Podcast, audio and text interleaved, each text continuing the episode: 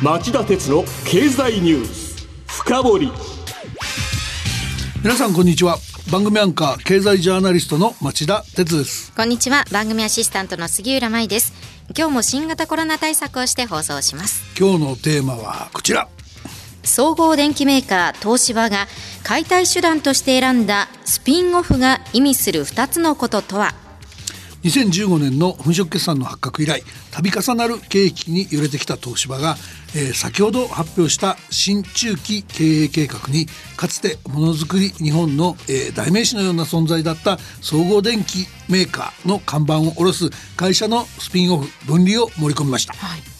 どういうことかっていうと、まあ、東芝は今年の夏頃まで物言う株主アクティビストとの株主還元要求を力だ力で、えー、抑え込もうと、えー、深刻な対立に陥っていたんですが、この際この戦略を切り替えて大手企業として初めてスピンオフ分離税制を分離税制というものを活用して会社をインフラデバイス半導体などの管理会社の3社に分けてそれぞれ上場を目指す一方でその3社の株式をアクティビストに直接割り当て株式売却益をしっかり稼ぎ稼ぎ出す形でエクジット退出する機会を与えようっていうんです。これは大きな戦略転換ですね。はいそうなんです。ただ僕が取材したところこの戦略変更転換の陰ではまたまた政府経済産業省が少なからぬ影響力を行使している模様です。経済安全保障という名目で至れり尽くせりの国策支援をする伏線を敷いておこうそんな思惑がうごめいてる気配も見逃せないんですね。そうなんですか。でそうなればですよ、ええ、政策効果の有無とか経済システムへの悪影響などはお構いなしで我々の血税が湯水のごとく注ぎ込まれるリスクがあります。今日はこの時間までの報道と僕の取材で分かっていることを叩き台にこの東芝の新たな事業再編劇について深掘りしてみたいと思いますそれでは CM の後町田さんにじっくり深掘ってもらいましょう町田鉄の経済ニュース。深掘り。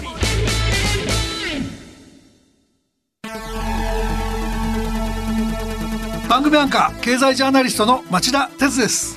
アシスタントの杉浦舞です。金曜日午後4時からは1週間の世界と日本のニュースがわかる町田鉄の経済ニュースカウントダウン。午後5時35分からは経済ニュースをとことん掘っていく町田鉄の経済ニュース深掘りそして午後11時からはエコノミストにじっくり話をお聞きする町田徹の経済リポート深掘り。金曜日にこの3本を聞けばあなたも経済エキスパートに早変わり。就職活動でも強い武器になりそうです。金曜日は忙しいあるいは聞き逃したという方も大丈夫。ラジコなら1週間いつでも聞くことができます。また公式ツイッター町田徹の深掘り三兄弟もぜひ検索してフォローしてください激動する事態の中で確かな視点を持つためにも町田鉄の深堀三兄弟ぜひお聞きください。今日の深掘町田さんまず東芝がここまで至った経緯を整理していただけますか？はいあのその前にね今回の解体劇がどういうものなのかちょっとそのイメージを僕なりにざっくりお伝えしたいと思います。はいお願いします。あの何度も間違った選択を繰り返した結果小売貸しの厳しい返済要求に、えー、応える方策が尽きてしまい家族がバラバラになってそれぞれ返済に努める。そんな風に考えればイメージがつかみやすいかなと思います。でもそれはかなり悲惨な感じですねこうなる最初のきっかけというのは何だったんですか？2015年長年の大規模な粉飾決算に手を染めていたことが発覚した。あの事件ですよね。よく覚えてます。まああの東芝がまさかという感じでした。その結果いきなり資金繰りに支障をきたした東芝は虎の子事業の筆頭だった医療機器事業をキャノンに白物家電事業を中国の美的集団に売却しました、うん、会社を支えた有料事業をこんなにも簡単に売却してしまうんだとこれは驚きました。しかしこういったあがきも虚しくこれも粉飾決算絡みですが2017年、えー、子会社であるアメリカの原子力企業ウェスティングハウスの未処理の巨額損失が発覚してこの会社が破綻。東芝も東京証券取引所第1部から第2部に降格されました。うんこれもショッキングなニュースでしたね。同じ年2年連続の債務超過で上場そのものが危うくなった東芝は普通の企業ならば迫られる法的整理や和議による債権を嫌い6000億円の増資に踏み切りました、あの状況でよく増資できましたね。まあ普通ならありえないんですけど、えー、最初に債務超過に陥った時点で銀行取引が停止されて経営が破綻するので増資なんかできないはずなんですけど、はい、東芝の場合はまあ政府が後押ししてたんで延命できたんですよね、えー、ですがあの増資はやはり無理筋でキャピタルマーケット版の小売価値のような存在であるアクティビストに付け入る隙を与え東芝は政府でなくアクティビストから出資を受けることになりました、はい、ここから東芝は経営の再建とアクティビストとの戦いと二正面作戦を強いられることになったんです。まあ、あれが大きな節目だったんですね。当たり前の形で再建を目指さなかったことが別の重荷も背負い込む結果を招いたというわけですね。おっしゃる通りですね。で、東芝はその後も、えー、目先の延命のため医療機器事業と並ぶ虎の子だった半導体メモリー事業の経営権を売却したほかパソコン事業も手放しました。こうして早くお金を手当てするために買い手がつきやすいという短絡的な考えで稼ぎ頭の儲かる事業を次々と売却した結果東芝本体には稼ぐ力の乏しい事業しか残らず収益の収益力のない会社になってしまったんです。その結果株価は低迷出資したアクティビストは苛立ちを強めたにもかかわらず増配などアクティビストを満足させられる株主還元も株主還元は、えー、先送りし続けざるを得ませんでした。アクティビストにいつまでも我慢してもらうことは難しいですもんね。しかもですよ東芝の場合悪いことがさらに重なりましたアメリカの投資ファンドなどに投資ファンドなどに経営権を売却して名前も東芝メモリーから記憶シェアに変わっていた会社が昨年9月に予定していた東京証券取引所への上場を延期したんです、はい、これはアメリカの規制に規制強化によって中国向けの輸出が難しくなったのが主な要因でしたが、えー、上場に便乗してまだ売却してなかった記憶シェア株発行済み株式の4割程度4割程度ですがこれを売り出して株主還元に充てようっていう、えー、東芝の目論見みが水縄になっちゃったんです。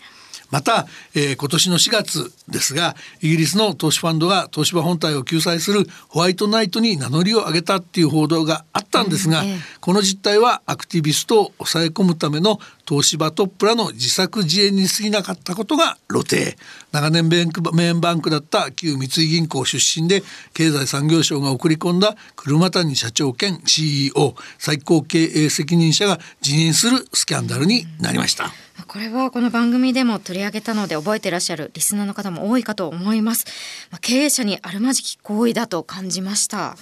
まあ、さらに6月外部の弁護士の調査で、えー、去年7月の株主総会の際経済産業省と緊密に連携して外為法を盾に大株主らの株主権行使を妨げる不当行為があったことが白日のもとにさらされるっていうスキャンダルもありました。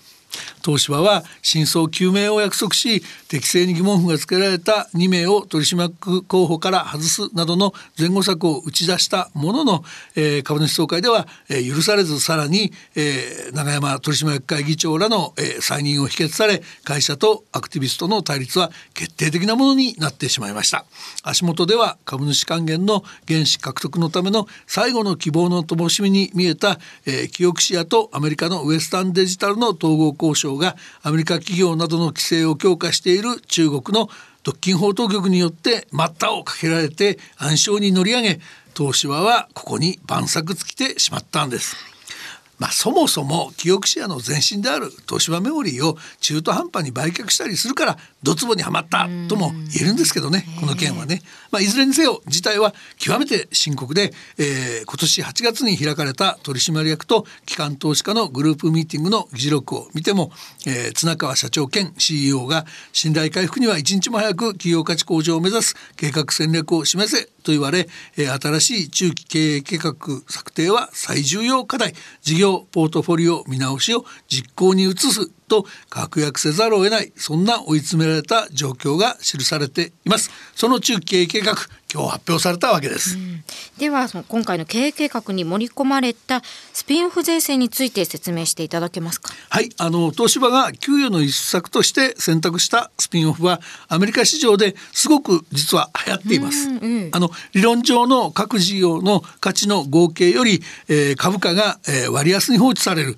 えー、これをコングロマリットディスカウント。というんですけどこれに陥った企業これに陥った複合企業がその解消に利用するケースが増えてる事業再編手法なんです。アメリカではゼネラルエレクトリックが火曜日に発表しました、ね、そうです。で日本でも2017年度の税制改正で停滞する企業のリストラを促す狙いでスピンオフ税制が導入されていました、えー、えー、企業が自社の一部分を新会社として分離し自社の既存株主に新会社の株を交付する形を取る場合事業を切り出した企業と新会社の株式を受け取る既存株主の両方に対して課税の繰り延べを認めることにしたんです。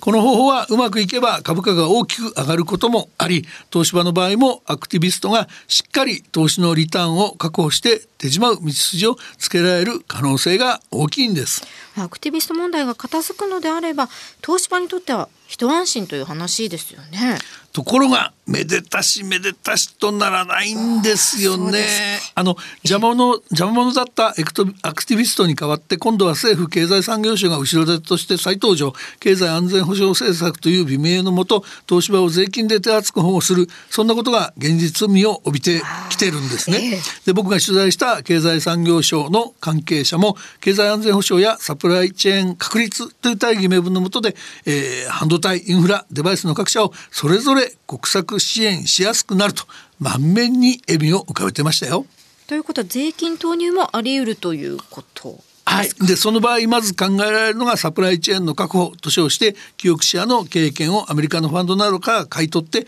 国有化することです、うんはい、またインフラ会社の中核になるとみられるロボット事業は福島第一原発の廃炉に不可欠だといえば巨額の支援の対象になり得ますし、うん、デバイスは一部製品が防衛の要だとそういう議論が出てくるかもしれませんね、えー、来年春の通常国会に向けて法案提出準備を進めてるっていう話もありました。うんまあでもこれで東芝支援は盤石になるということでもありますよね。町田さんは何を心配しているんですか？あ、あのだから冒頭でも言ったんですけど、政府与党の政治家を中心に経済安全保障の美名のもとで我々の血税が経済合理性を無視して無駄遣いされないこと、これが僕は一番心配なんです。やはりそこですか。過去の度重なる失敗、まああの例えば最後は去年の2月見捨てる形で破綻しちゃあの経済産業省が見捨てる形で破綻してしまった、えー、LP ダメモリへのそれまで繰り返された支援なんて無駄の塊ですよね。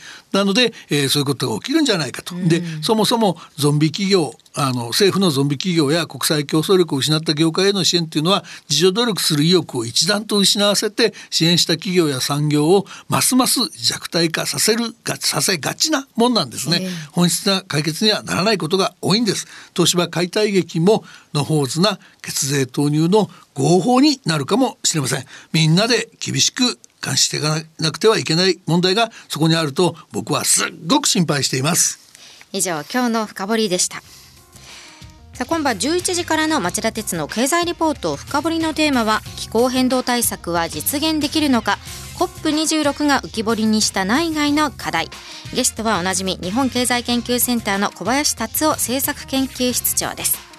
それでは今夜11時に再びお耳にかかりましょう。さようなら